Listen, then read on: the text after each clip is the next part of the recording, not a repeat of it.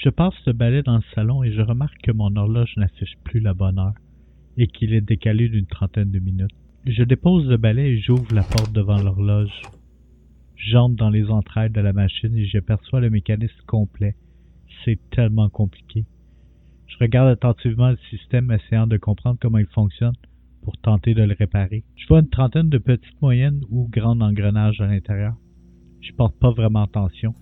Je veux seulement réparer cette foutue machine infernale. Le mécanisme est trop profond et je dois rentrer dans l'horloge.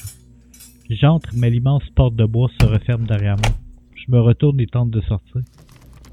Impossible d'ouvrir la porte, elle est coincée. Il y a une fenêtre devant moi et je vois très bien l'intérieur de la maison.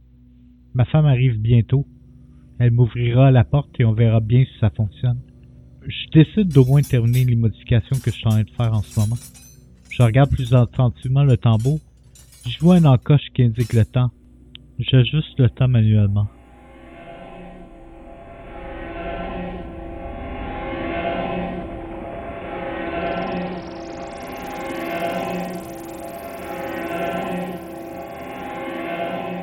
La porte s'ouvre et je suis de nouveau sorti de cette machine.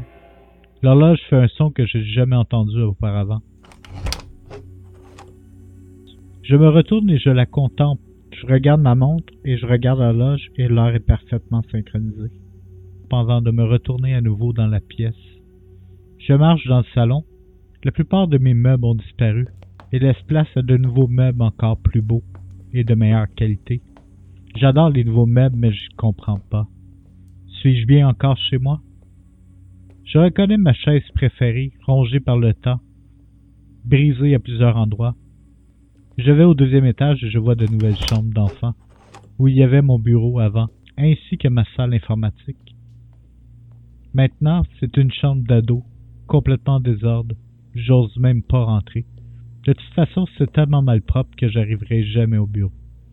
Je continue ma route dans la maison je remarque la pièce de couture à ma femme, qu'elle adorait. Elle s'est maintenant transformée en chambre de femme, ou du moins c'est ce qui semble être le cas. Je fouille dans les tiroirs et ils sont vides, complètement vides. Je ressors de cette salle, je redescends les escaliers et je jette un coup d'œil sur le calendrier. L'année indiquée est le 18 avril 2039. Mais qu'est-ce qui s'est passé? Je fille sur place, mon cerveau s'arrête et mon cœur s'emballe. Je comprends absolument rien.